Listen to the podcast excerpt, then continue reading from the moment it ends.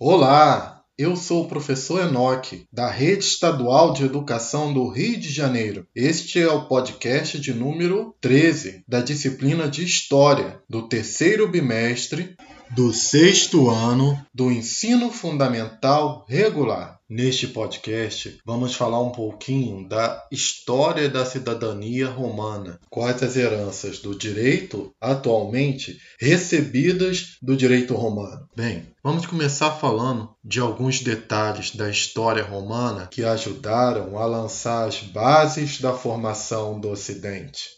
Vamos começar falando da língua falada em Roma. A língua falada em Roma era o latim. Do latim se originaram as chamadas línguas neolatinas, como o português, o espanhol, o francês, etc. A palavra cidadania vem do latim e significa civitas, que quer dizer cidade ou conjunto de direitos atribuídos ao cidadão. A palavra civitas evoluiu da palavra civis, o que designava a todos os homens moradores das cidades. Segundo o escritor Dalmo Dallari, a palavra cidadania expressa um conjunto de direitos que dá à pessoa uma possibilidade de participar ativamente da vida e do governo de seu povo. Em 212 d.C., o imperador Caracalla emitiu um edito decretando que todos os habitantes livres do império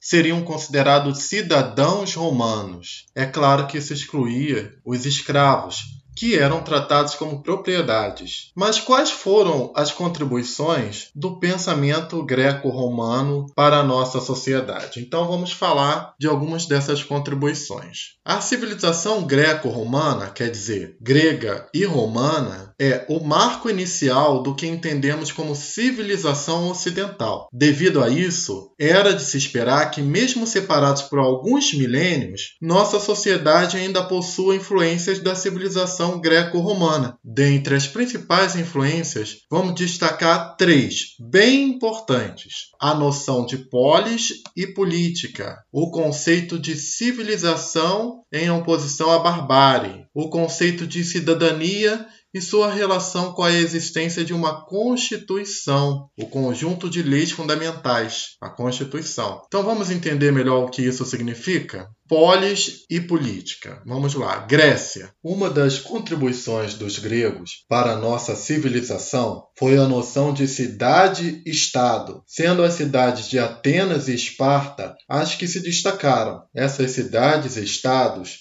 se diferenciavam principalmente pela importância do voto para a decisão das medidas coletivas. Essa forma de cidade, gerida de forma democrática, com a participação da maioria daqueles que eram considerados cidadãos, ficou conhecida como polis. Na nossa orientação educacional, correspondente a este podcast do terceiro bimestre, você vai poder observar as ruínas da Ágora, o espaço onde aconteciam as decisões políticas. Da criação do voto e da polis, surgiu a política, originalmente entendida como uma prática que incluía o debate sobre as decisões que deveriam ser tomadas e que influenciariam a vida de todo morador da polis. A política grega valorizava a retórica, capacidade de convencimento e argumentação. E o que seria o que a gente chamou de civilização contra a barbárie? Durante o período greco-romano, um dos argumentos que buscava legitimar moralmente a dominação militar romana sobre outros povos passava pela noção de civilidade.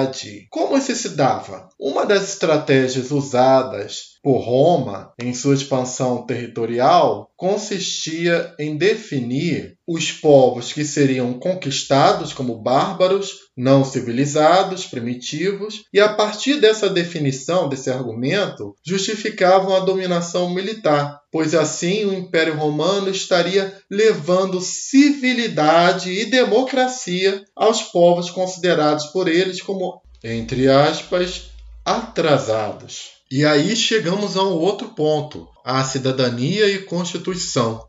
Dentro dessa ideia de civilização, o que mais diferenciava a sociedade romana de outras contemporâneas a ela era a noção de cidadania e constituição. A partir da noção de cidadania, definiram um conceito de cidadão. Com o tempo, foram tornados cidadãos todos os povos dentro das fronteiras do Império Romano, como nós já dissemos. Uma das heranças de Roma foi o direito, sendo sua língua o latim, idioma oficial de Roma. Até hoje, o direito utiliza expressões em latim. A Constituição romana, formada por um conjunto de leis, regulava todo o comportamento social em Roma. A noção de direito, que também permanece até os dias atuais, estava organizada em duas vertentes: o direito público, onde o Estado atuava, e o direito privado, que atuava na esfera das relações particulares. Você deve ter notado que existem algumas similaridades, várias na verdade, entre